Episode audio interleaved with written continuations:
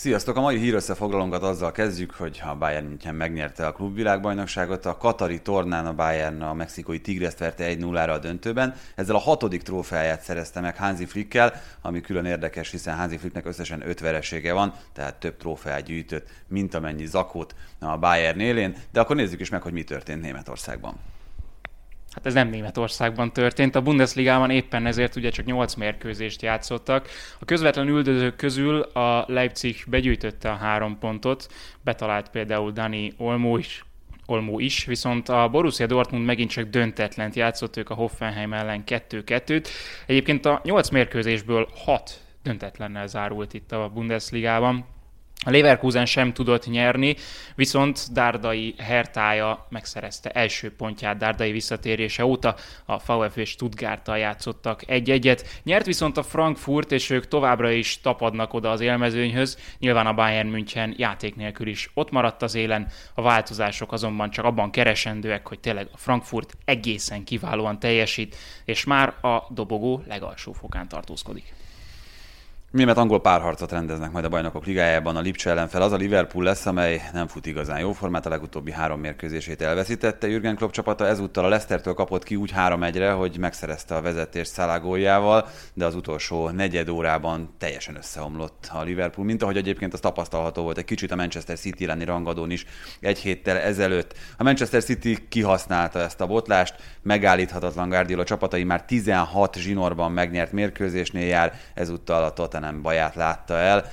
3-0-ra nyert Gündogan vezérletével a City, és ezzel megerősítette vezető helyét, már csak azért is, mert a Manchester United csak egy döntetlenre volt képes a West Brom otthonában, így a Sheffield elleni vereség után az utolsó előttit sem tudta legyőzni Ole Gunnar Solskjaer csapata. Az Arsenal egy eseménydús meccsen 4-2-re verte a Leeds-et, és az Everton, amely felejthetetlen FA Kupa mérkőzést játszott a hétközben a Tottenhammel, 5-4-es győzelemmel tudta le azt a csapatot Carlo Ancelotti csapata, viszont a Fulemtől 2-0-ás vereséget szenvedett, ezzel a Fulem számára talán egy kicsit felcsillant a bennmaradás reménye. Amíg a Manchester City 16 mérkőzés óta csak győzni tud, addig Spanyolországban az egy már 16 mérkőzés óta nyeretlen, éppen ezért menesztették az edzőt Jorge Almiront. A helyére Fran Escribát nevezték ki, aki volt a Celta edzője is, most éppen a Celta győzte le az elcsét. A nagyok közül az Atlético Madridnak ezúttal Luis Suárez góljára, góljaira sem volt szüksége, megint tartalékosan, vagy sok hiányzóval tudták legyőzni a Granadát, úgyhogy ők vannak továbbra is az élen. A Barcelona 5-1-re győzte le az Alaves, Trincao és Messi dupla, illetve Messi varázslat, azért ennek a mérkőzésnek érdemes megnézni az összefoglalóját. A Real Madrid könnyedén győzte le a Valenciát, úgyhogy az élen nincsen nagy változás, a Real Madridnak 23, a Barszának 22, az Atlético Madridnak pedig 21 lejátszott mérkőzése van, de változás az élen nem történt. A Juventus egy 11-es góllal szenvedett verességet a Napolitól a rangadón, és ezzel a hátránya azért egészen tetemesen nőtt. A Róma miután 3-0-ra verte az Udinézét, nagyon úgy tűnt, hogy egy nagyon jó fordulót tudhat. Miután a listavezető Milán is kikapott a Spéziától 2-0-ra, nem is az eredmény annyira meglepő, hanem a játék nagyon-nagyon impotensnek tűnt a Milán támadásban azon a mérkőzésen. Az Inter kihasználta a városi rivális botlását, miután a rangadon legyőzte a Lációt, egészen magabiztosan 3-1-re, Lukaku vezérletével fantasztikusan játszott a támadó, úgyhogy ezzel most az Inter úgy várhatja a jövő heti milánói derbit, illetve az eheti milánói derbit, hogy listavezető egy ponttal jobban áll a Milánnál illetve Franciaországban is vannak azért változások. A Paris Saint-Germain a bajnokok ligája párharcra, a Barca elleni mérkőzésre készülve nyerte a Nice ellen, nem egészen meggyőző játékkal, de ugye Neymar és Di Maria nélkül például, viszont a körülötte levők közül a Lyon kikapott hazai pályán a Montpellier-től, és a Lille csak egy döntetlenre volt képes, úgyhogy itt a tabellán most Lille, PSG, Lyon a sorrend, de mindössze három pont választja el a csapatokat, a Monaco pedig már ott kopogtat a negyedik helyen. És ezúttal is szeretnénk megköszönni a menkév.hu-nak a támogatást. Látogassatok el a Facebook oldalára a menkév.hu-nak, és kérjetek ajánlatot Király Lászlótól, akár a szobátok átalakítására, akár csak egy trófeasarok, vagy egy vitrin kialakításában is tud segíteni. Hivatkozzatok a teljes terjedelemre, és kedvezményt is kaphattok az árból, akár itt a tervezést, akár a kivitelezést illetően. És továbbra is várjuk, hogy iratkozzatok fel, mert minden héten jelentkezünk új tartalommal, akit pedig nem érdekel az összefoglaló, továbbra is nyugodtan át tudja ugrani ezt a részt, és hát kérdezzetek, mert azokra is válaszolunk minden adás elején, hogyha tudunk. Kezdjük a műsort!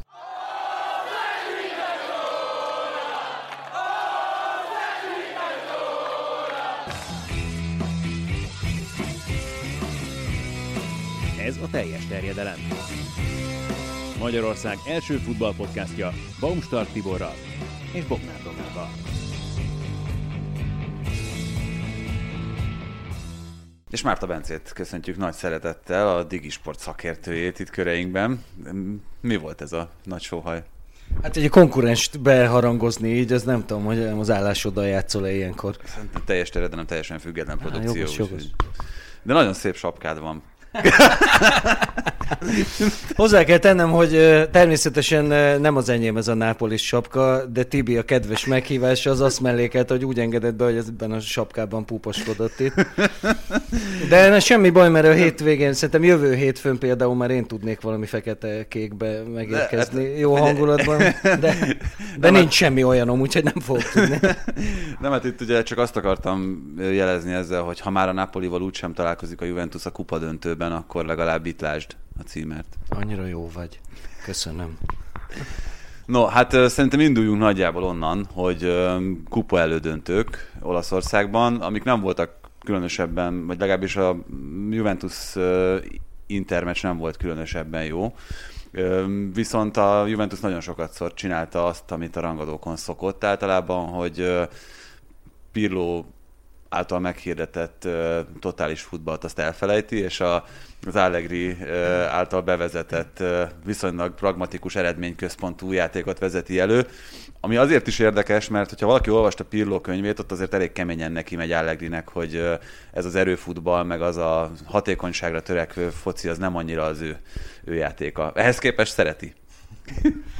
Hát nem tudjuk, hogy szereti-e, azért itt nagyon sok minden történik. Először is azt nem szabad elfelejteni, hogy Pirlónak a saját játékához, amit ő elképzel, ahhoz valójában nincs meg a kerete ennek a mostani Juventusnak.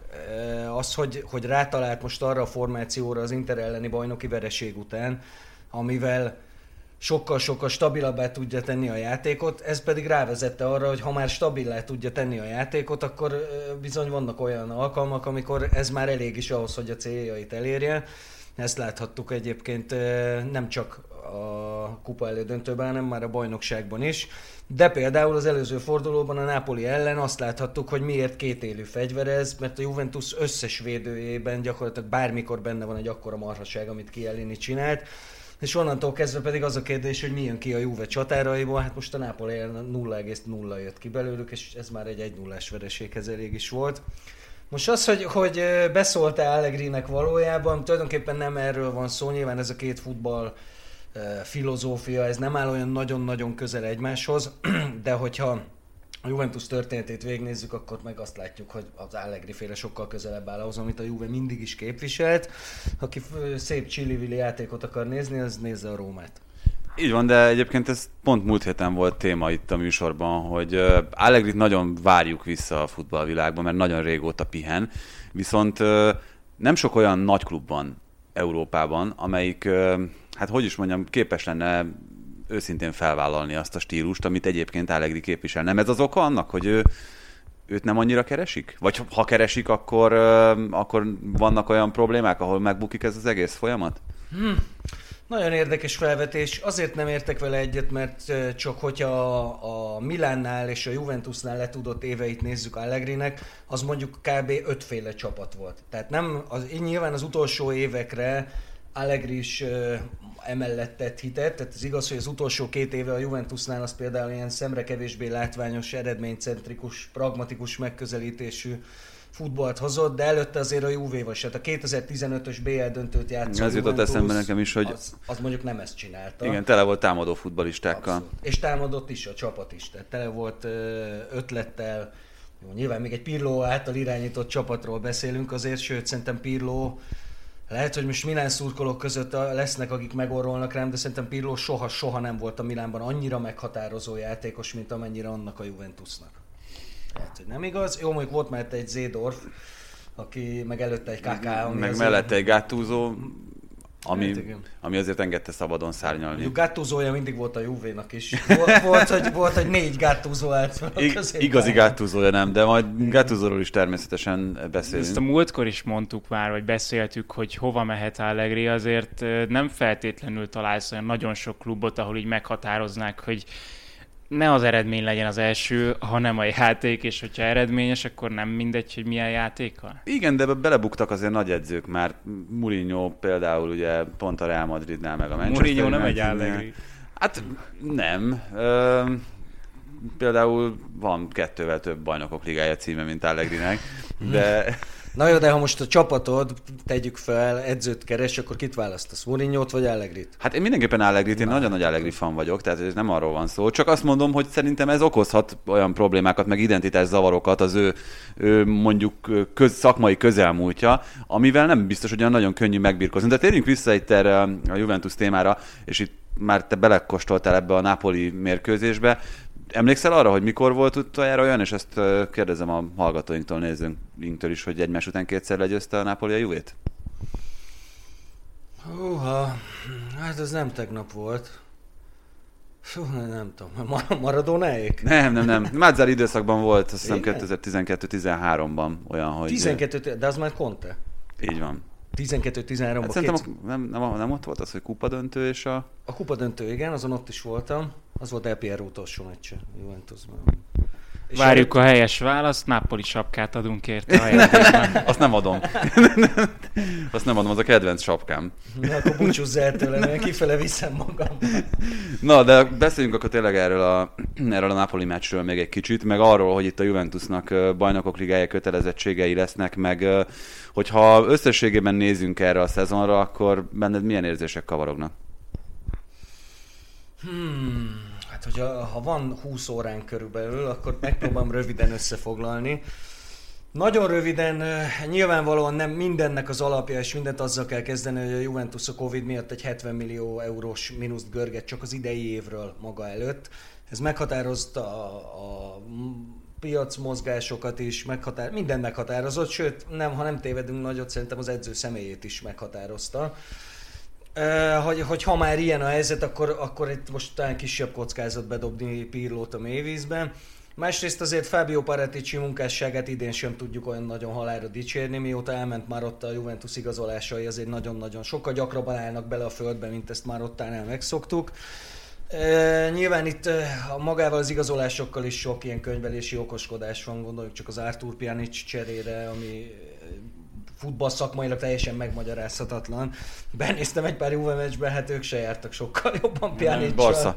Mi, mit mondtam? Juve meccsben. Igen, A most Juve meccsben avval- igen. Szóval pont olyan rosszul járt mind a két csapat a játékossal, mert azért Arturban talán több a, a patron még. E, Mindent összevetve szerintem Pirlo úgy halad, ahogy, ahogy haladnia kell. Szerintem ez egy, ez egy nem csak vállalható, hanem egy kimondottan jó szereplés. A vállalhatóból a jóvá mondjuk az elmúlt egy hónapban vált, amikor egy nagyon nehéz menetelést hozott le a Juve, kimondottan jó eredményekkel, itt-ott jól játszva. De ha Pirlót kérdezzük, akkor eh, tehát ez elég sokáig tartott neki. Január végén az Inter elleni vereséggel állt át tulajdonképpen erre a három belső középpályást felvonultató rendszerre, amitől egy csapásra sokkal stabilabb lett a Juve játéka. Jónak még nem jó, de már nem rossz. Nem látsz itt egy éles párhuzamot a Lampard féle Chelsea-vel, aminek az első éve ugye nagy pluszban volt, és aztán jött a második év, amikor megnőttek az elvárások, és, és jött egy olyan időszak, amit már nem tudott kezelni Lampard. Pirlót Hát még nincs annyira hosszú idő, hogy ezt meg lehessen ítélni. Viszont én, ha még egy párhuzamot ö, nézhetünk, meg vonhatunk, hogy abban nem látsz párhuzamot, vagy ö, valami fajta jótékony hatást, hogy Dybala sérülése óta, mintha kicsit jobban helyre kerültek volna a dolgok? Hmm. A, a Lampard dologra azt tudom mondani, hogy a, a kényszer néha szül nagyon jó dolgokat, amik átmenetileg, amikor hogy mondjam, így a futball szerencse odaáll egy csapat mellé, akkor, akkor az előfordulhat, hogy akár egy egész szezonon át is viszi, viszi magával a történetet. De hogy onnantól kezdve, hogy elvárások is voltak a Chelsea-nél, Ilyen volt Conte első szezonja.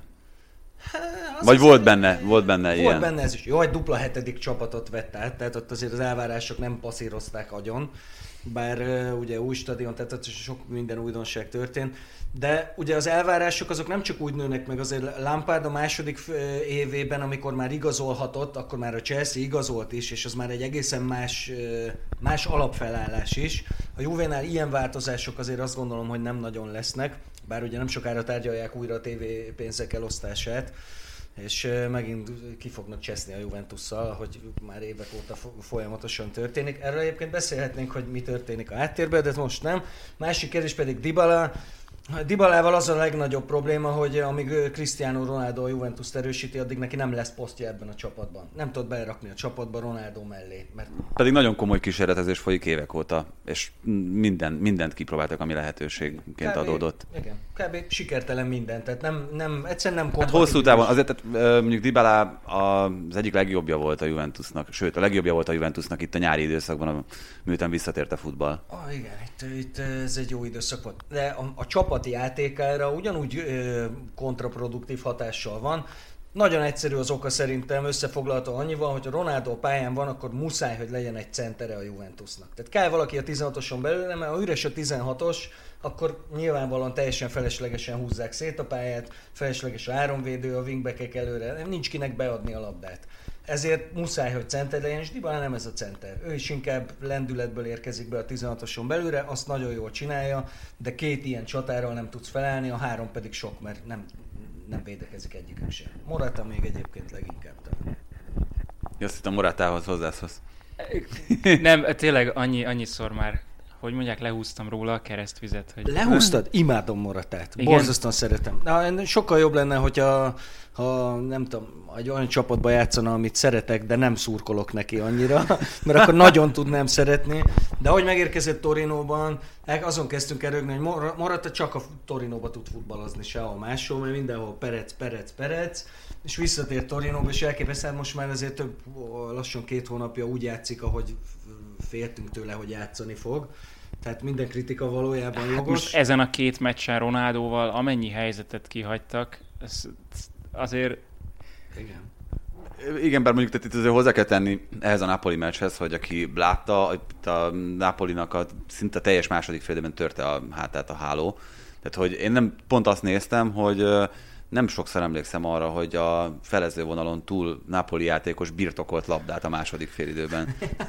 Hát nem is nagyon fordult elő. Amúgy az, hogy, hogy, hogy ezen most így meglepődünk, hát a kupa elődöntőnek az első meccsét az Atalanta ellen hasonló színvonalon hozta le a Napoli, és ott is elérte azt az eredményt, amit akart, pedig hát három védővel játszott, Gattuso, nem is tudom, hogy hát mondjuk úgy jutott eszébe, hogy nem volt szélső védője, de, de ott is elérte a célját, és itt is elérte a célját, ami, ami és mind a kettő nagyon kellett azért Gattuso-nak, akinek most eléggé pörköli a fenekét a Hát ö, igen, úgy, hogy elvileg már kettő, hírek szerint három edzővel is felvette a kapcsolatot, De Laurentiis. Nem lehet könnyű úgy dolgozni, meg hát eleve De Laurentiis alatt nem lehet könnyű dolgozni. Hát igen, biztos, hogy nem. Én egyébként borzasztó igazságtalannak érzem. Szerintem Gattuso-nak ez a második olyan kirúgása lesz, ha lesz, de szerintem azért lesz. Tehát itt már... Nagyon nehéz elképzelni, hogy ez megmenthető ez a, Egyrészt, ez a házasság. Hogy, meg, hogy a, meg hogy ez a Nápoli elkezd egy olyan nyerősorozatot felállítani, amivel ott tartja a Gattuso-t. Tehát jönnek majd ezek a speciál elleni 0-2-k, amiket itt láttunk, és akkor vagy mondjuk a Genoa elleni... Más csapatok is kapnak ki 2 erre a spéciától. Igen, igen, előfordul, ráadásul mennyire simán te jó. Szóval uh, szerintem, uh, szerintem nem, nem tudja megtartani Gattuso, nem ő vele fogja befejezni ezt a szezont, és ez szerintem pont ugyanakkor a ballépés a Nápolitól, mint amikor a Milántól volt, amikor kirúgták. Nekem annak tűnt az is, hogy Insigne-t ö, oda merték állítani ismét a 11-eshez a Juventus ellen. Ehhez képest működött a dolog. És hogy, be, hogy beverte a kis Hát egyébként szerintem Insigne azért nem tudott soha a világ klasszis kategóriába fellépni, mert, mert az idegrendszere nem tette alkalmassá. Ehhez képest ez most egy tényleg jó befejezés. ahhoz milyen idegrendszer kell, hogy így megemelj egy büntetőt. Ezt sosem értettem, hogy Hát nem az, Olyan nyilván az a magabiztosan versenyhelyzet. Amit, amit, amit ezt, tehát ugye hányadik kettőt vagy hármat hagyott ki előtte csak a Hármat. Juventus ellen? Hármat a Juventus ellen, tehát hogy ez, ez nyilván valami fajta olyan, olyan pszichés gátat jelentett, amit egyébként szerintem tök tökös dolog, hogy odaállt, megpróbálta leküzdeni, sikerült neki. Hát figyelj, azért a, a futballtörténelem hemzség olyan zseniktől, akik, akikre 11-es nem bíznál, Clarence Zedorftól, Trezegéig például, akikről mindig csak a kijutott 11, kihagyott 11-esek jutnak eszedbe, de az nem, hogy ezek nem jó futbalisták amúgy, vagy nem világklasszisok adott esetben. Hát így van. Itt ugye beszéljünk arról a másik csapatról, amelyik a Speziától 2-0-ra kapott ki, és ez, amit mondtál, hogy mennyire simán, ez sokkal meglepőbb, mert a Spezia egyébként egy jó csapat, viszonylag, vagy legalábbis az utóbbi időben elég jó dolgokat mutat, a Róma ellen is elég jó játszott, a Napoli ellen is láthattuk, hogy ezzel a letámadással azért egészen komolyan megzavarta Italiano a nagy csapatokat, de az nem volt benne a lehetséges forgatókönyvek között, hogy a Milán a 80. percig a kapu felé nem néz.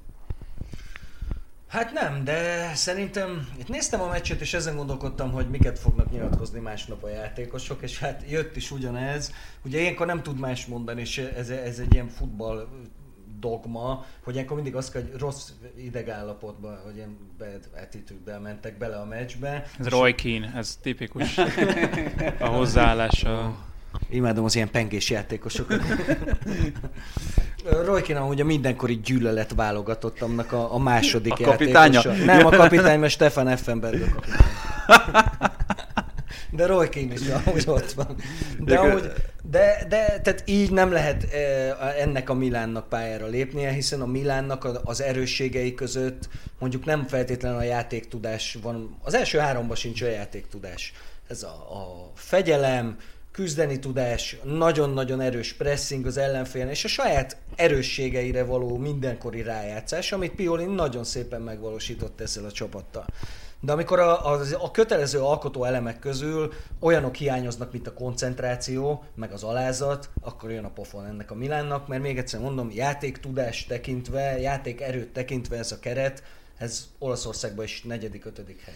Igen, viszont ugyanakkor meg azt a folyamatot szerintem nem rossz látni, hogy Pioli abszolút tervezetten, okosan felépítve próbálja forgatni a játékosokat. Benaszernek nem adott több időt sérülése után, mint amennyit egyébként kellett. Mandzukicsot nem szakosan úgy beépíteni, lehet, hogy nem is lehet, persze, tehát hogy ez, ez azért hozzátartozik. Csak mindenben látod a tervszerűséget, az értelmet, a racionalitást, és ez az, ami szerintem borzasztóan hiányzott. Még akkor is, amikor egyébként Gattuzóval nem szerepelt rosszul a csapat, de hiányzott ez a fajta következetesség a, a Milánnál, és én mondjuk leginkább ennek tudom be azt, hogy, hogy ők azért a kiegyensúlyozottságot tekintve sem néznek ki rosszul. Itt a kérdés az, hogy, hogy ez most fordulópontot jelente, mert ugye Spezia vereség, Milánói derbi a hétvégén már hátrányból, tehát hogy nyilván egészen más lelkiállapotban kezdesz bele egy Inter elleni meccsbe, hogyha te vezetsz kettő ponttal, mint akkor, amikor egyébként erőt demonstrál a, a Láció ellen az ellenfél. Hmm, erőt demonstrál. Szerintem nagyon. Ah, dehogy is. Nem, ö, volt, kettő egynél volt egy olyan pillanat, amikor azt éreztem, hogy visszajöhet a Láció, de nagyon rövid ideig. Hát mert nagyon rövid idő múlva bepofozta a harmadikat. De nem, Jó, nem. Beszéltünk erről még a Milánnal kapcsolatban, abszolút egyetértek mindennel, és nekem a tavalyi év nagy tévedési részemről Juric volt a Nápolinál, és idén meg Pioli. Tehát én azt vártam, amit láttunk tőle a Fiorentinánál, a Lációnál, az Internél. Van egy felfutása, és aztán onnan egy nagyon meredek zuhanás. És a, a Milánnál erről szó sincsen, és aki persze, hogy Ibrahimovicsról szól minden, akárki is, szóba is kerül, de Pioli a kulcsember. én is azt gondolom. Abszolút Pioli a kulcsember. Összerakott egy olyan futballt, és ezt következetesen, és ahogy mondod, ez a kulcs szó, hogy következetesen hozza és szállítja a Milán, Nyilván a futball szerencse is egy olyan dolog, hogy, hogy az ilyen csapatok mellé szívesen áll oda, és a Milánnak azért sokszor volt szerencséje, de valahogy így azért azt, azt mondjuk én nem tudtam elképzelni, hogy ez a bajnokság ez végig tud menni így. És azért hát látszik. Meg, meg az egyik kollégámmal beszéltünk erről, és szerintem nagyon-nagyon jó felvetés, hogy ez az, amit, tehát Paolo Maldini egy, egy abszolút európér, intelligens embernek tűnik, és nem kell tennie más, csak bemutatkozni a telefonban. Tehát ez az, amit Tottinak nem sikerült megszokni a Rómánál, hogy ez, amit most itt hallhatunk a legújabb magyar igazolás kapcsán is Kerkez Milostól, hogy, hogy hát nyilván azért annak van egy, van egy kis húzása, hogy fölveszed a telefont és bemutatkozik Paolo Maldini a vonat túlvégén, ott eldőltek a kérdések. Tehát ugye ezt akarták, így akarták fölépíteni, én azt hiszem Tottit a Rómánál, hogy ez miért nem jött össze ez a projekt, az más kérdés, de ettől is szerintem, ettől is működik ez, ez nagyon jól, és én is azt gondolom, hogy azért... De ezt most mire mondod, bocs, ezt már hát arra, hogy, dolgot? Arra, hogy, hogy ez is nyilván egy olyan plusz lökést adott ennek a Milánnak, ami korábban nem volt meg, mert azért Gallianinak a, a remek múltja miatt is uh, sikerült jó üzleteket kötnie, meg nagyon jó játékosokat kukázott ki itt az utolsó, nem tudom, 3-4-5 évében, de kellett, hogy legyen egy olyan karakán, egy olyan uh, markáns klubhoz kötődő vezető, sportszakmai vezető, és itt ez, ez, ez a kulcs, aki, aki ezt a fajta következetességet biztosítja egyen magasabb szinten, mint ahol Pioli dolgozik. Na jó, mondjuk Pionteket is uh, Mádiniék hozták. Nem is tűnt rossznak az elején. Hát azért, jó, de menjék egy hónapig, mert a Genoában jól nézett Másfél. ki, azt tudom. Kb. annyi, és most meg, na mindegy, hagyjuk is.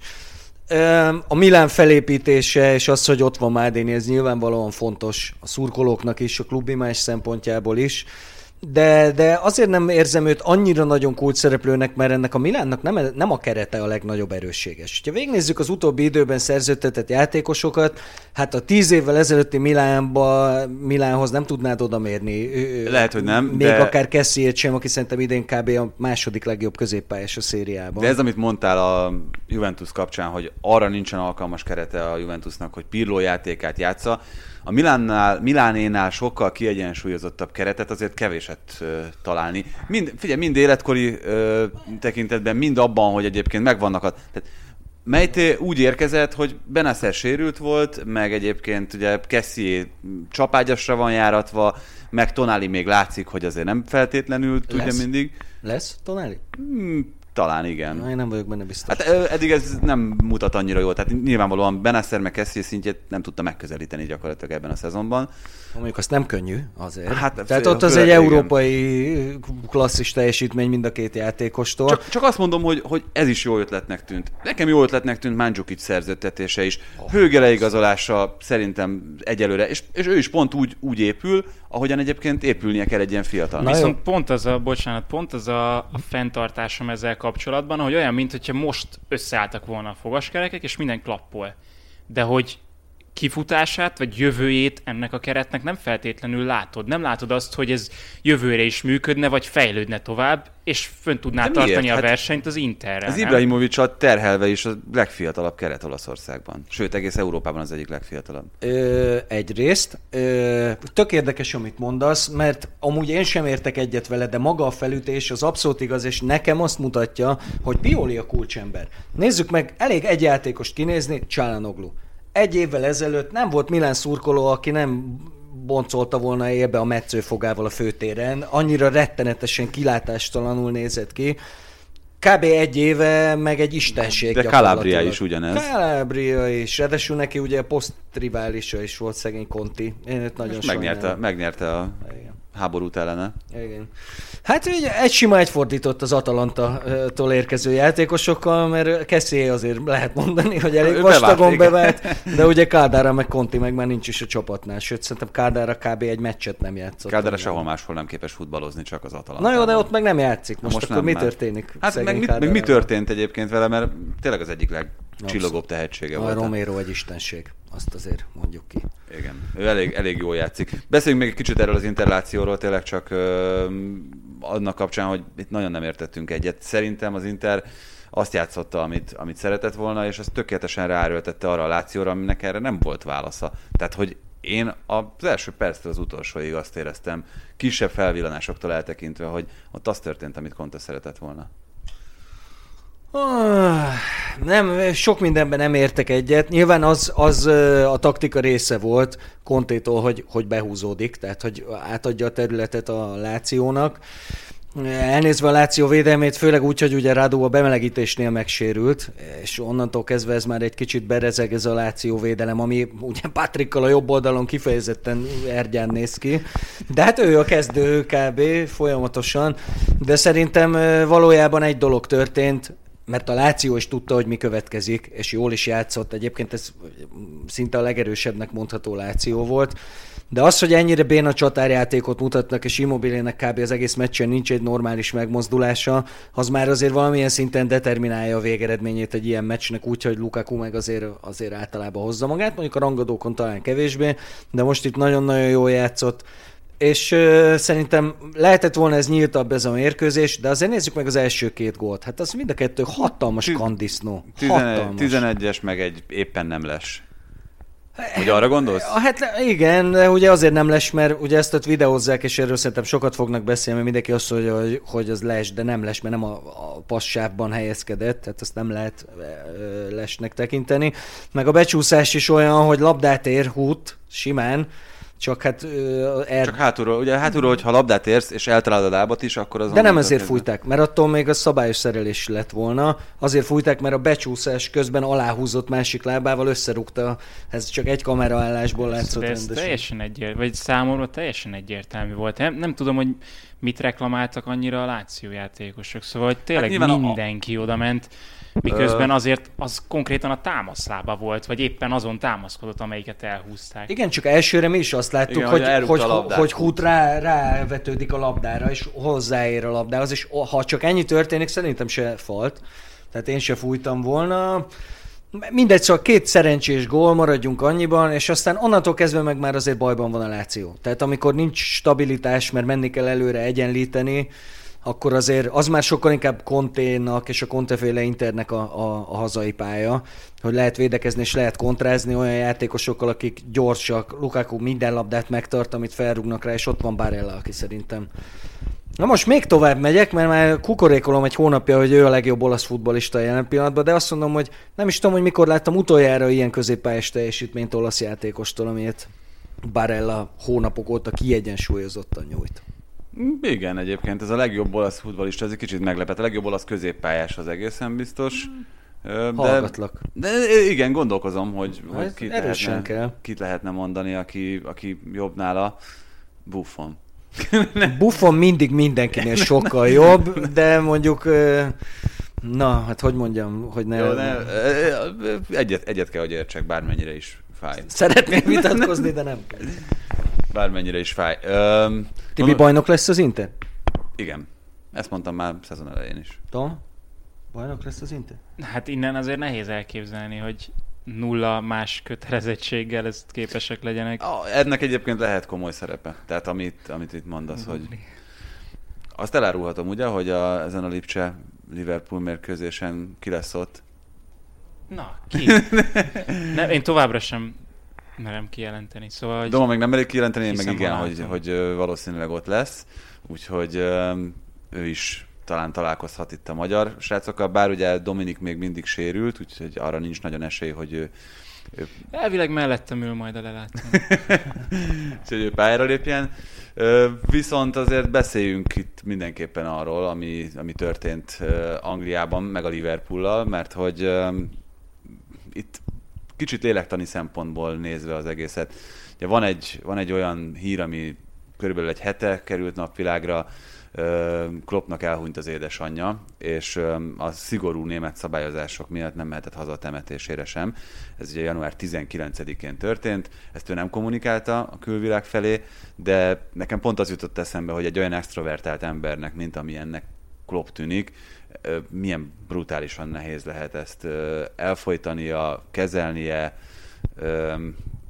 helyére tennie, úgyhogy közben gyakorlatilag három naponta meccsekre kell felkészíteni. Nekem nem annyira fülik hozzá fogam, bocsánat, hogy erről beszéljek, de azért az, hogy valaki a külvilág felé azt mutatja, hogy ő extrovertált, valószínű, hogy ez valaminek a, a kompenzálása, vagy, vagy ez csak egy felvett szerep a futballban, még ezt sem zárnám ki, de, de azért azt nem merném kijelenteni így Kloppról, hogy ő, hogy ő extrovertált. Vagy mondjuk úgy, hogy kiviszi a foci pályára ezt az extrovertált énjét, és a való életben nem vagyok benne biztos, hogy ő annyira öm, az egy dolog, hogy az emberekkel hogyan kommunikál. Lehet, hogy a pályán kívül is ő mindig oda megy a játékosaihoz, és mindig kommunikál velük, de hogy éppen ezzel ellensúlyozza azt, hogy ő magát egy kicsit el, elbújtatja, vagy, vagy az ő magánéletét egy kicsit a háttérbe viszi, én ezt tudom elképzelni, és hogy amúgy sem beszél erről annyit például.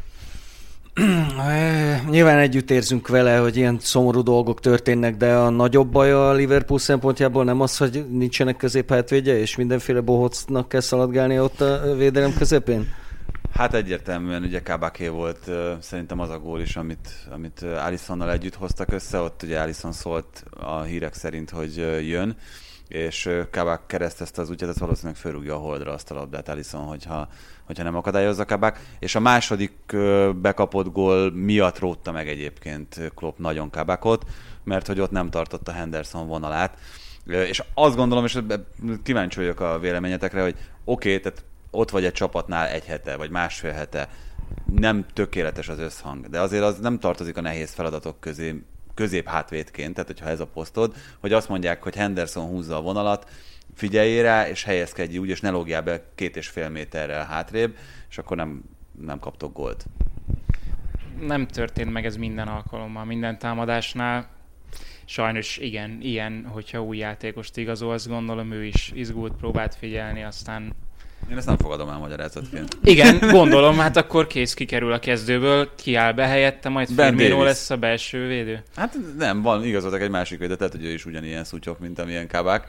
Lehet, hogy ő még egyel többször elnézte volna a vonalat, de ez nyilván részben pech, másrészt meg az pech, hogy, hogy gyakorlatilag lehet mondani szerintem, hogy a csúcson volt a Liverpool, tehát mindenki úgy megy neki a szezonnak, hogy a Liverpool a csapat, amelyiket meg kell verni, akár a Premier League-be, akár a Bajnokok Ligájába, bár ott azért a Bayern München erős vetétásnak tűnik, és akkor besül egy nagyon fontos igazolásod a középpályán, és kidől a, kidől a védelmet közepe. Hát feltételezem, hogy a Liverpool szempontjából mondjuk nem Klopp szegény elhunyt édesanyja, Isten nyugosztalja a legnagyobb probléma. Így van, egyébként ez egy nagyon érdekes dolog, hogy uh, nyilván itt most csak a fogadóirodáknak az otcai alapján Klopp lett az az edző, akit uh, a legkisebb uh, otccal lehet megfogadni arra, hogy, hogy kirúgnak, ami teljesen nevetségesnek tűnik számomra. Nonsens komolyan. Tehát az, hogy, hogy a, tehát ilyenkor a Liverpool szurkolóknak megmutogatnám az elmúlt 30 évet, hogy gyere, nézd meg, ezt is nézd meg, ezt is nézd meg, és most nézd meg, hogy hol tartasz. És hogy nagyon a klub lehetőségei olyan rettenetesen nem változtak. Oké, okay, hogy nem feltétlenül a legnagyobb időszakát élte most az utóbbi években a legnagyobb Premier League ellenfelek sem, de attól függetlenül azért, azért ez, ez Klopp csapata, amit Klopp épített föl, Klopp juttatott el odáig, ahol tart, és hiába volt minden idők legrosszabb BL döntője. Igen, rosszabb a 2003-asnál is. A Tottenham elleni meccs. Azért megnyerte a... Hányadikat? Mikor? Hányadikat? Hat. A hatodikat. Azért ezek már, ezek már komoly számok. Tehát már csak ezért minimum nagyon durván, ha az egész szezont elcseszi, akkor is megérdemli, hogy türelmet kapjon Klopp. Láttátok azt a ha már itt a Tottenham egy kicsit szóba került, te biztos, hogy láttad, mert itt voltál a stúdium, hogy hogy ünnepelte Ancelotti az ötödik gólt a, a Spurs elleni FA kupa meccsen? Én nem láttam, de eleve az, hogy Ancelotti ünnepel, ez nekem egy ilyen Megfújta a teáját. Hatalmas. Az. Mindenkinek ajánlom, hogy nézze meg ezt a videót, elég könnyen hozzá. Volt egy olyan mém, hogy ugye Titanic, ahogy süllyed, és akkor ott áldogálnak rajta, és ő meg így félig elmerülve a vízbe, hogy fújja. Megszereztek egy, egy kilenc gólos meccsen az ötödik gólt, amivel tovább jutottak a Spurs ellen, és, és, és gyakorlatilag ennyi volt. Igen, farca. Na de viszont láttad a hétvégén a City és a Spurs mérkőzését. Mi a véleményed erről a Cityről? Hát nehéz lenne. Most ilyenkor mindig az a kérdés számomra, aki nem követem az angol futballt, Sajnos kénytelen voltam, mert szóltál, hogy nézzem meg. hogy, hogy, hogy mindig ugye az ember nem tudja rendesen elhelyezni az erőviszonyokat, és sem azt, amit lát, hiszen nem látja ezeket a csapatokat, nem tudja el... Igen, csak akkor, amikor 16 meccset megnyer egy ja, csapat zsinórban, minden sorozatban egymás után, az az Mázli. jelzésértékű. Igen. Igen, ezzel akartam folytatni, hogy független ettől azért elég bitangul néz ki ez a csapat. Lehet, hogy egy elődöntőre is elég lesz ez a BL-ben, ki tudja. hát szerintem most az, az nem is lehet kétséges, hogy ez Európa legjobb csapata, ez a Manchester City. Azért Münchenből csókoltatnak erősen. Én azt gondolom, hogy most a Bayernnél is jobban néz. Kicsit olyan, mint amikor amatőrbe játszol FIFA-n, ez a 3-2, vagy 2-3-5, vagy hogy is van ez, 2-3-5-ös fölállás, ez, ez tényleg VM. Inverting the pyramid, ugye, hogy a legnagyobbak mondják. Igen. őrületbe kerget. Egy Hát nem csak téged, hanem minden ellenfelet van, is van úgy néz. pofája így fölküldeni a csapatot, mondjuk egy Tatanem ellen, egy Mourinho féle Tatanem Hát- ellen. És úgy, hogy, hogy Aguero most már közel a visszatéréshez, de még mindig nem játszik, úgyhogy De Bruyne sérült, úgyhogy most Gündoğan ugye úgy kéreckedett le, hogy a lágyéka megsérült, meghúzódott, úgyhogy lehet, hogy ő sem lesz, de nem érzem azt, hogy ettől most, annak ellenére, hogy most egyértelműen Gündoğan a legjobb formában lévő játékos a Cityben, meg az egész Premier League-ben, nem fogja megérezni szerintem ez sem, a, ez, sem a Manchester City, de azért is mondtam itt Carlo Ancelotti, mert itt beszéltünk tegnap a stúdióban a kollégákkal, én azt mondtam, hogy annak ellenére, hogy tegnap a kieső Fulemtől kikapott az Everton, most a hétközben az Everton lesz az, amelyik megállítja a City sorozatát. Nem feltétlenül mondom azt, hogy legyőzi őket, de egy X-re jó lesz Ancelotti. Hát Ancelotti az egy big game guy, az ö, elég egyértelmű, és ö, ő már, ö, ő már most tudja, hogy Gündogan fog-e játszani, vagy sem, és hogyha nem, akkor ő mit fog csinálni azon a területen, ha pályán. Volt szerencsém részt venni a szakmai önéletrajzának a fordításában, és hát így belepillantani egy Jennynek a, a jegyzetfüzetébe, az mindig egy izgalmas történet. Megmondom őszintén, engem leginkább ez fogott meg, hogy az ellenfelekből hogy készül fel, és hogy uh, hogyan építi fel a fontos meccseket, de úgy, hogy kb. másodpercre. Tehát 10 óra 27-kor sprintelnie kell mindenkinek, a szakácstól a gyúróig, aztán a 34-től meg... Szóval, hogy rettenetesen komoly. És az, hogy, hogy Ancelotti Nekem annyiból egy kicsit egyébként ő mindig is kapellós volt, hogy egy dolgot tudott igazán nyerni, hogy mindig megtalálta azt, hogy mivel lehet nyerni. Nem tudom, mert azt látom, hogy jól kezdett ugye az Everton, de most már azért nem tartoznak annyira... Nagyjából szerintem a helyén van ez a csapat. Most azzal együtt, hogy borzasztóan kiegyensúlyozatlan a, a teljesítménye, meg eléggé össze-vissza. Pont itt ez a hétvégi Fulham elleni vereség ezt példázza. Nem lehetett nagyon látni jönni ezt az eredményt, hogy most a Fulham éppen a, az Everton ellen fog feltámadni, bár egyébként a Fulham esetében ez ez már azért hetek óta egy, egy ilyen lerágott csont volt itt közöttünk is, hogy sokkal jobban játszik ez a csapat, mint egyébként, ahogy az eredményei mutatják, meg a leghosszabb nyeretlen sorozata volt az egész Premier League-ben, úgyhogy valamikor ki kellett szakadnia annak De, a... Tibi, az a csapat fogja, most bocs, nem a Fulham, hanem visszatérve az Evertonra, az a csapat fogja megállítani a City-t, amelyik négyet kapott a Tatanemtől. Az. nem tudom, ez csak egy megérzés, nem, egyáltalán nem biztos, hogy, hogy így lesz. Viszont vissza, vissza a Tottenhamhez. Azután, hogy kiesett a csapat az FA kupából, uh, itt a City ellen, most itt mondod, hogy nyilván nagyon nehéz elhelyezni az erőviszonyokat úgy, hogy, vagy, el, vagy pontosan feltérképezni az erőviszonyokat úgy, hogy nem nézed állandóan, de azért uh, itt ez macska egérjáték volt sok esetben ezen a, ezen a City Spurs meccsen. Hát az az igazság, hogy amikor, legalábbis az én véleményem szerint, amikor egy csapat így futballozik, akkor ha az ellenfél nem nyújt extrát, akkor, és a City sem az a fajta, amelyik így megáll, amikor így berúgja a negyediket, mondjuk. Tehát amikor egy, egy csapat így játszik, és ilyen flowban van, és az ellenfél nem tud valami extrát előhúzni a kabátújból, akkor abból, akkor abból nagy verés van. És maga Mourinho nyilatkozta ezt, hú, nem is tudom, hogy hol és mikor. Valamilyen nagyobb vereség, tudom, a Reállal nagyon csúnyán elkalapálta őket a Barca, ráadásul azt hiszem, hogy Madridban. És akkor volt egy ilyen nagyon érdekes nyilatkozata, ami elgondolkodtatott, hogy, hogy, hogy a nagy vereségekből nagyon sokat épül mindig egy csapat, és hogy ezeket el kell engedni. Tehát nem kell utána cirkuszolni, semmi, a fiúkat meg kell búbolni az öltözőbe, mert ettől sokat épül egy csapat. Mondta a Southampton. Igen, a Southampton most a második 0-9-el gyakorlatilag már, már egy kész ház. Kul- kulcsra kész ház. Jó, tehát akit bohócra vernek, az azért egy másik, az azért egy másik történet. De nem tudom, hogy így van-e egyébként.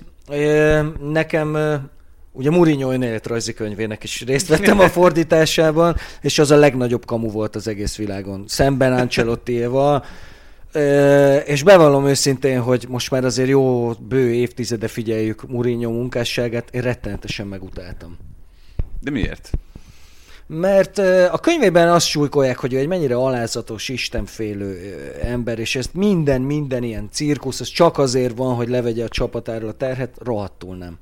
Szerintem tökre nem. Ez lehet, hogy így volt egy darabig, de csak így fejből egy levegővel tudnék idézni tíz alkalmat, amit Mourinho elcseszett, és aztán uh, nyomta a sajtóba, hogy a játékosai mit rontottak el a pályán. Volt, most pont a meccs végén Twitteren találtunk egy idézetet, volt annó egy Arsenal Tottenham 4-3 vagy 5 Az is 5-4 volt, vagy az 5, is 5-4, hogy ez hoki meccs eredménye, igen. Igen, és azt mondta még akkor Chelsea edzőjeként, hogy ez egy hoki meccs eredménye, hogyha 3 a 3 edzésen ez a végeredmény, akkor beküldök mindenkit. Ja, ez a a pályára a játékos.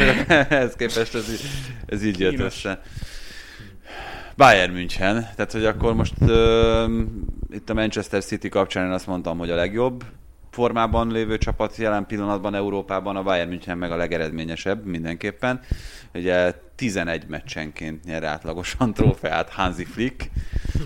Na jó, ez az előző szezon is kellett, hogy ez megtörténhessen, hiszen mindenféle... Én nem vagyok ö, nagy barátja az ilyen szuperkupás bóckodásoknak, nálam ezek egy, egy méterrel vannak előrébb a, a gála meccseknél körülbelül, de hát ezeket is meg kell nyerni, és azért nem rossz csapatok ellen játszák őket. Ráadásul most ugye a klubvilágbajnokság az még egy azért az egy olyan egy jelentősebb trófea, ráadásul ugye lehet hajtani a tökéletes szezont, ami azért elég régen nem láttunk. Meg a... azért zsinyák ellen játszottak, egy jó formában levő zsinyák ellen, és a felejtsük el. Ja. Tigres kiválósága és immáron legendája. Micsoda egy nyomorult góllal nyertek, te jó Isten. Azt... De amúgy a hétvégén most volt egy pár ilyen rettenetes kinézetű gól, amiket így tudod, hogy nincs arcod megünnepelni, amikor besodorsz egy De ilyet. pont ez az, hogy senkit nem érdekel, hogy mivel nyerted meg, sőt szerintem igen. többen tudják azt, hogy hat trófeát birtokol, vagy bitorol, vagy hogy mondják ezt most a Bayern, mint ahányan látták a gólt, és megmondom őszintén, én se láttam a klub VB döntőjének a gólját. Nem. Most azon rögök csak, hogy a, amikor beszéltünk Benivel még az előző hét elején, hogy, hogy jönni fog, és akkor mondtam, hogy szóba kerül majd a klubvilágbajnoki döntő is, és kivel játszanak a Kashima antlers viszont sok szarvassal találkoztam a hétvégi futásom alkalommal, ez minden alkalommal beugrott. Megragadtál valahol a 90-es években, vagy a, vagy a 2000-es évek elején, akkor volt mindig szereplője. Most már az Ulsan Hyundai-ja. Figyelj, megmondom őszintén, hogy olyan szinten elképzelés, valamelyik nap így belefutottam a, a, az elődöntőkbe, talán, nem tudom, és olyan sebességgel kapcsoltam el, mint hogyha Wagner sorozatot láttuk volna, tehát hogy előbb nézzük meg egy közepes NB1-es férfi kézilabda meccset, de ettől függetlenül azért ez, ez tipikusan az, hogy nyilván utálja mindenki. Tehát ez senkinek nincsen semmi kedve. Hát, főleg szegény Bayern, ahogy odautazott 7 óra késéssel, meg, meg, meg azzal a tortúrával, amivel oda jutottak. Hát nem is csoda egyébként az, hogy hogy azért látszott, hogy kicsit tompább volt a Bayern mind a kettő meccsen, mint ahogy egyébként ezt megszokhattuk. De ez nekem mindig is akkora magyarázkodásnak tűnik, ez, hogy jaj, de nehéz volt odautazni, és akkor így eszembe jut, amikor ülök a dugóban a 8 órát, és akkor utána megyek, és valami fontos dolgom van, hogy emlékszem, amikor a 2010-es Inter Barcelonán kisbuszokkal ment a igen, hát az szörnyű tényleg, borzasztó. Gondolom, hogy szinte látom magam előtt, hogy ilyen nyíza mentőautókba zsúfolódtak be a Barca játékosai. Igen. igen, és, és ilyen alacsonyabb rendi út a földutakon zötyörésztek egészen Milánóig szegények. Az mindegy, hogy három egyre lebombázta őket az Inter, úgyhogy alig találtak haza. Mondjuk abból a sztoriból a legnagyobb Mourinho-ra visszakanyarodva az, a hogy... vulkán? A vulkán. Good Johnson. Igen, hát ugye, jó mondjuk, na most tessék, uraim, szakértők, mi volt a vulkán neve? Jafül, Lakul, vagy valami Írd le. Nem tudom. Ez olyan, mint Blanco, a mexikai Blanco keresztnevét, írd le. Saumas Ramas Ramas Blanco. Ja. Na ez volt, és ugye Mourinho meg elnevezte ennek a vulkán. De egyébként könnyen meg, tudom, könnyen meg tudom nézni, mert... Ja, megnézni mindenki meg tudja. De nem, a, nem úgy, hanem hogy a, amikor a Digitől eljöttem, akkor Juhár Tomi ennek a vulkánnak kimondta a nevét a, a videóban, a búcsú videóban. Úgyhogy, hogy annak köszönhetően utaztunk először együtt meccsre mert a, pont a Bayern München Lyon mérkőzés is akkor volt, ugye az egy nappal később, mint ez az említett Inter Barcelona, és azt együtt csináltuk, és akkor így ennek kapcsán. Nekünk is egyébként az utolsó pillanatig várnunk kellett, hogy felszáll a gép, végül nem, úgyhogy mi is zögykölöttünk alsóbrendű utakon Münchenig. De abban te jó vagy, az zögykölődésben az alsóbrendű utakon arra emlékszem. Amúgy az az egész szezon egy kicsit így, most, hogy így beszélünk róla, emlékszel, hogy milyen iszonyatos szezonja volt a Bayernnek egészen mondjuk hát nem is tudom, márciusig legalább. Tehát ott ilyen, ilyen botrány volt, ami történt, és egyébként az Internél is, és aztán a két csapat ugye a BL döntőbe találkozott, úgyhogy ugye Robben meg Snyder a Bernabeu kezdőkörébe jattolt. Hú, ez egy nagyon, nagyon komoly év volt, ez egy borzasztó, rengeteg ilyen nagyon emlékezetes párharccal, meg meccsel, meg az ilyen nagyon emocionális. Nézőkkel. Ja, a nézők hát, is igen, akadtak. Hi- hiányoznak nagyon. Vissza a jelenbe, mit szóltatok ahhoz, hogy az egyik leginkább keresett középhátvédet, ugye Lipcséből Upamecánót már leigazolta és bejelentette a Bayern, hogy ezt megtette. Egyébként önmagában kíváncsi vagyok, hogy, hogy ezzel az eljárásmóddal nektek van-e gondotok, vagy nincs? Van. Szeretem, több, több ilyen is volt már, hogy... Hogyne, hát hogy Lewandowski-t is tudtuk korábban, hogy oda fog menni. Göccét, ugye bajnokok ligája döntő idején tudtuk meg, hogy És hogy az edzőt jelen esetben Nagelsmann sajnálom a legjobban, hogy itt van egy világklasszis belsővédő, de tudod, hogy július 1-től ő nem lesz ott veled. Nem tudom, egyébként nem értem a, nem értem a motivációját. De hogy nem érted? Hogy a, az arrogancia, és hát mutassuk, hogy, hogy, hogy... hogy A Bayern minden másodpercben tudatosítja egész Németországba, hogy az jövő a legnagyobb cerka az zuhanyzóban. És ezt, és ezt lehet ezre sok mindent mondani, de a, a Bayern München akkor érzi komfortosan magát, hogyha ő kapirgál a dom tetején, és mindent megtesz, hogy ez így is legyen, és valóban ezek csúnya dolgok, sőt, ezeket szerintem de facto sportszerűtlenség, ezeket a dolgokat kijelenteni, plusz a játékosnak is kellemetlen. Neki a legkellemetlenebb Igen. szerintem. Tehát, hogy önmagában azzal, hogy valószínűleg, hogyha egyébként ezt nem jelentik be, akkor azt a játékostársak tudják. Tehát akkor elmondja Uha Mekánó, hogy srácok, ez van, gyakorlatilag megegyeztem, de az, hogy most nyilván nincsnek nézők, de az, hogy ezt a közönség, és mindenki tudja, és mindenki tisztában van vele, és ö, itt a, az ellenfél játékosai is a Leipzig-Liverpool meccsen tisztában lesznek vele, hogy oké, nem baj, hogy hibáztál, jövőre majd úgyis a Bayernben fogsz egerészni, úgyhogy ez az ő szempontjából szerintem egy, egy, egy, egy nagyon komoly. Ez lesz egy gyönyörű, hogy a csapattársak kívánják, hogy legyen már egy kicsit gyengébb formában. Lehet, hogy nálunk játszik, de most kit érdekel. Nagyon furcsa ez a helyzet. És ugye a múltkor már mondtam, hogy ugyanaz az ügynöke Upamecánónak, mint aki Zülének, és ezzel Zülének a szűrét teszik ki majd a Bayernnél. Ugye? Ügyesen szervezték. Az... Figyelj, nem, nem mondom biztosra, hogy az utolsó edzésen nem érkezik majd valaki keresztezni ilyen hánárpádos térdmagasságban. Érkező módon, és akkor egy kicsit visszad valamit a sor. Nyilván viccelünk, és itt nem feltételezzük senkiről, hogy, hogy ilyesmi fog történni. De most mondjuk, mondjuk ki, hogy olyan igazán nagy sportszerű tetteket, a teljesen elüzletiesedett futballban várni, azt gondolom, hogy a futballromantikának egy olyan szintje, amit nem engedhetünk meg magunknak egy ilyen komoly műsorban. Még egy pár témát mindenképpen szeretnék gyorsan kitárgyalni. Az egyik a Real Madrid kapcsán, itt a Valencia meccset 2-0-re nyerte Doma, visszatért a helyes ösvényre? Nem, a Valencia botrányosan gyenge. A Valencia Még Kutrónéval is? kieső jelölt. Kutróne vártuk, hogy kezdő legyen, hogy hát ha tud valamit tenni, csere volt, de így is nem, ez, ez semmit nem mutat meg ez a meccs, mert botrányos. És mondtam Kopányi Gerinek, hogy Kutrone egyébként cserejátékosnak az egyik legrosszabb választás, aki, akit választhatnak. Tehát ő akkor futbalista, hogyha érzi a bizalmat és kezdő. Na, és jött egy Ferro nevű srác a Benficából, portugál, na hát Nagy. a Valenciába egy portugál. Nagy Feró? Nagy Feró, igen. Elég magas, úgyhogy ezt a poént ezt a hétvégén kb. 30-szor hallottuk, mindegy. Bocsánat, én most először mondtam. De nekem nagyon Szép. tetszett, hogy megalázott Tibit. a műsorában mindegy.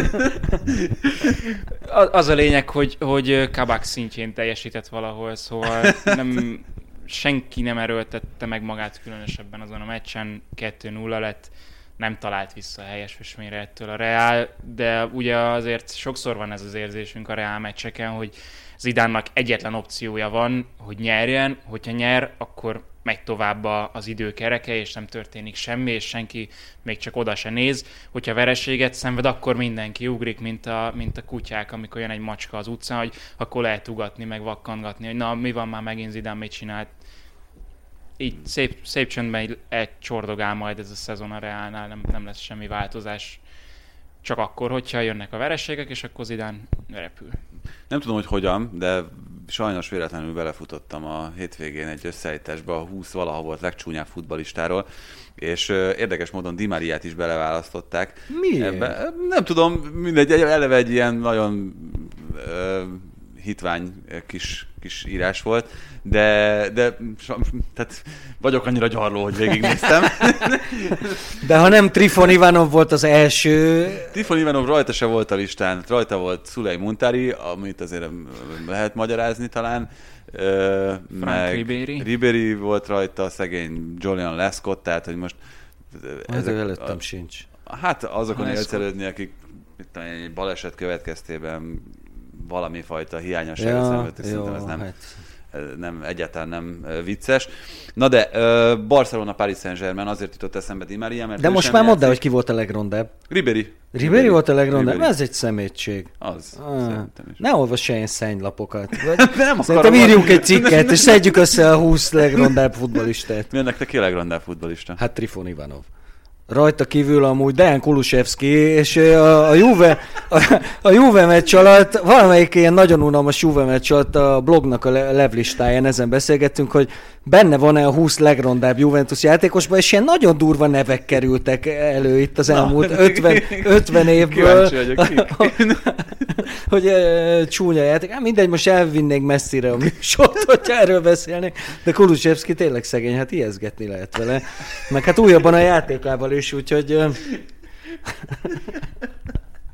Na jó, elnézést. Ne, ne ilyen negatívan. Nézzük a legszebb futbalistákat, és akkor már nehezebb. Az sem biztos, hogy ránk nézve egy jó, hát... jó ösvényre vezetnénk. Itt Valentin nap hmm. környékén. Nyúnyó, Nyúnyó Gomez annak idején. Ön én emlékszem, hogy elismertem én magam is, hogy ez egy jóképű fiú, ez a Nyúnyó Gomez. Mátri, Mátri volt. Mátri is nagyon szép. Hogy mondták ezt Marcello Lippiről, ő? Igen, Adonis volt? Igen, igen, igen, hogy, hogy túl szép ahhoz, hogy jó futbalista legyen. Ez volt a, ez volt a mondás vele kapcsolatban.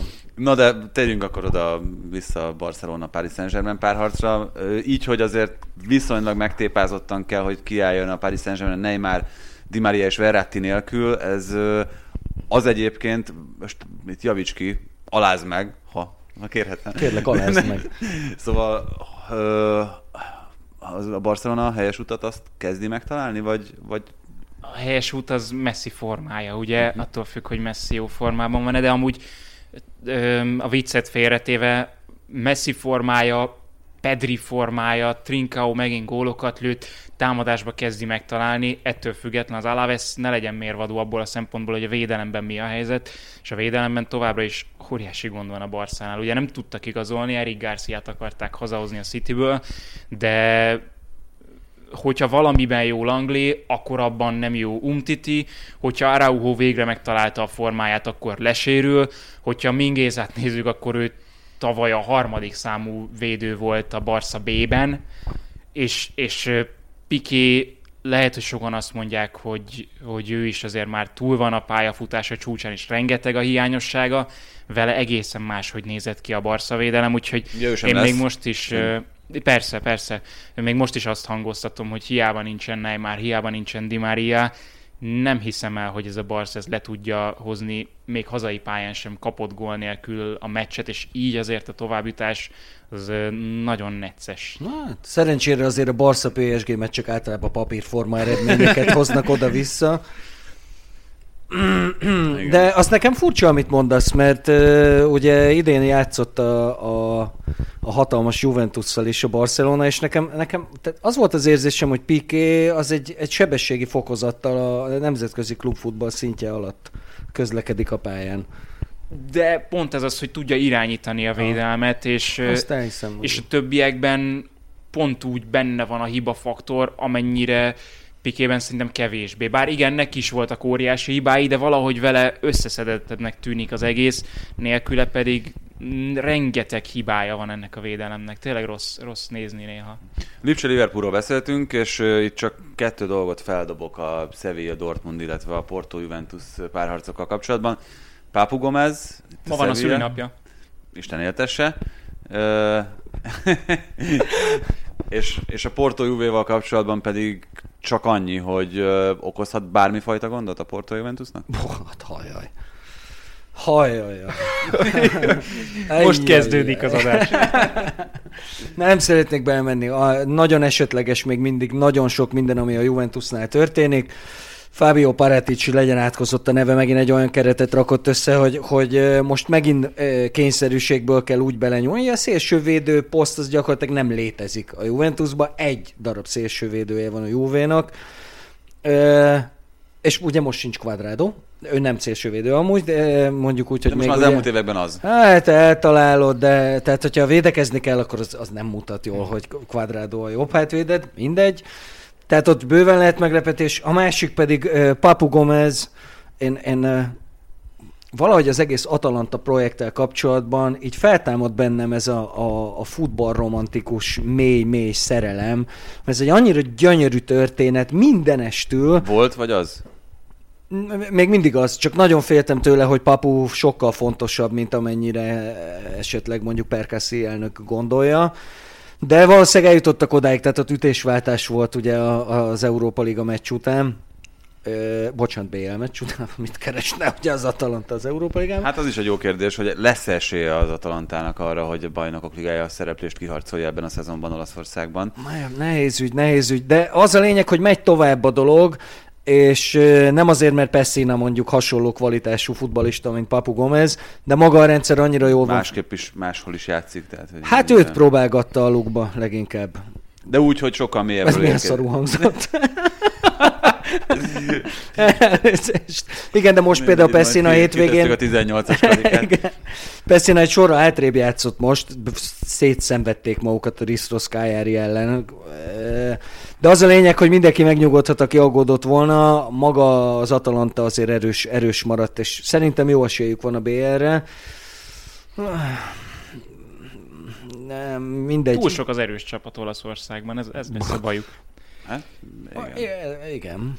igen, de az Atalanta az, az ott van közöttük, az erős csapatok között, és mindenki másnak meg kell küzdeni ezzel igen, az csak most azt, azt nagyon nehéz elképzelni, szerintem, hogy a két Milánói a top 4-ből kiszorul. Azt is egyébként, hogy a Juventus Napoli, Róma hármas közül még megelőzzenek kettőt. A Napolit neved oda, szerintem. Nem. A Róma, ezt talált ki, hogy mi lesz Rómával jövő héten. Az, a rangadókig eltalálnak amúgy, de aztán ott meg picsi-pacsi van mindig. Na meg még, tehát hogyha már itt Románál tartunk, akkor még egyetlen egy felvetés itt a műsor végére. Szerintetek itt ebben a szezonban és ebből a szempontból itt nagyon sokat beszéltünk róla, hogy ez abszolút speciális, hihetetlenül sűrű, hihetetlenül túlterheltek a játékosok. Az Európa Ligának, ami egyébként ugye a Bajnokok Ligája indulást garantál, mekkora jelentősége lesz a, az igazán nagy csapatok számára, mint amilyen például ugye a Manchester United, mint amilyen az Arsenal, mint amilyen a Benfica, mint amilyen a Milán, itt ebben az esetben a Róma. Gondolkodnak-e abban egyáltalán ezek a csapatok, vagy kell-e gondolkodniuk abban, az Arsenalnak mindenképpen, de például a Róma esetében ez egy nagyon érdekes felvetés, hogy nekik itt ezért a győzelemért, ezért a célért úgy kell küzdeniük, hogy esetleg háttérbe szorítsanak más. Tibi, erre egészen konkrét válaszom van mindig csak a következő mérkőzések. És a labda gömböljük. Köszönöm szépen. Uh, nyilván attól is függ, hogy a csapatoknak milyen céljai vannak és lehetnek még a bajnokságban. Nagyon sok van még hátra. Tehát azt még most szerintem kevesen lövik be, úgyhogy na jó, engedjünk el minden, mert majd megnyerjük az Európa Ligát, és onnan átmegyünk. Plusz ugye egy meccses döntőre nem tudod feltenni a tavaszodat. Jó, csak itt van a Milánnál már is Pioli egy olyan döntéshelyzet előtt, hogy hétvégén Inter elleni bajnoki. A Milánnak az... ki kell esnie, pont, szerintem. Na hát erre, erre voltam kíváncsi. Rómának? Róma meg ki fog esni. De, nem, nem, a Rómának nagyon-nagyon sok problémája van hú, nagyon sokat lehetne beszélni róla. Az az egész projekt az úgy remeg, hogy egy, egy szellő is elfújja. Real Sociedadnak? Pont azért mondtam, vagy nem, nem gondoltam teljesen viccnek azért ezt a kijelentést, hogy a következő meccsre kell koncentrálni, mert szerintem senki nem úgy megy neki, hogy tényleg ennek a függvényében szervezi a, a hátralévő részét a szezonnak. A, a Real Sociedad nem tervez semmit, mert egy-két kulcsjátékos lesérül, és Campec most Ojárzábál sérült le, aki megint csak egy húzó ember, és nem, így azért olyan nagyon sok esélyük nincsen Real vagy a Manchester Igen, itt, itt, inkább csak az a kérdés, hogy akkor, amikor sakkozni kell azzal, hogy mondjuk egy héten nem minden játékos tud már két meccset játszani, meg egyébként is vannak sérültek, akkor hova helyezed inkább a hangsúlyt, vagy hol teszel fel ez, ez az, hogy két meccsre előre tudsz szervezni, és úgy, úgy nem tudsz szervezni, hogy, hogy én elődöntőt vagy döntőt játszok a, az Európa Ligában. Na meglátjuk. Beni, nagyon szépen köszi, hogy eljöttél ismét hozzánk. Én köszönöm szépen a meghívást. Az új felállásban is, és benneteket pedig arra biztatunk, ahogyan már itt a műsor elején is tettünk, hogy iratkozzatok fel a YouTube csatornára, hallgassatok minket a különböző podcast alkalmazásokkal, Spotify-on, iTunes-on, mindenhol fönn vagyunk, ahol megtalálhatók a magyar nyelvű podcastok is. Köszönjük, hogy most meghallgathatok. Sziasztok! Volt a teljes terjedelem. Magyarország első futballpodcastja Baumstark Tiborral és Bognár Domával. Ha más podcastekre is kíváncsi vagy, hallgassd meg a Béton műsor ajánlóját. El tudod képzelni, hogy a podcastet, amit éppen most hallgattál, fél év múlva már a mesterséges intelligencia generálja? Mi sem. De ha érdekel, eljötte már a gépek lázadása. Hallgass bele az Embertelen podcastbe. Orsós Lajos vagyok, a műsor házigazdája. Egyelőre még élőben. Egyelőre. Fedezzük fel együtt, hogyan ismerkedik, randizik, mesél és vitatkozik Betty és Péter, két teljesen mesterséges intelligencia. Lajos, a podcast címét mond még egyszer, Léci. Oké. Okay. Embertelen podcast. Ez a műsor a Béton közösség tagja.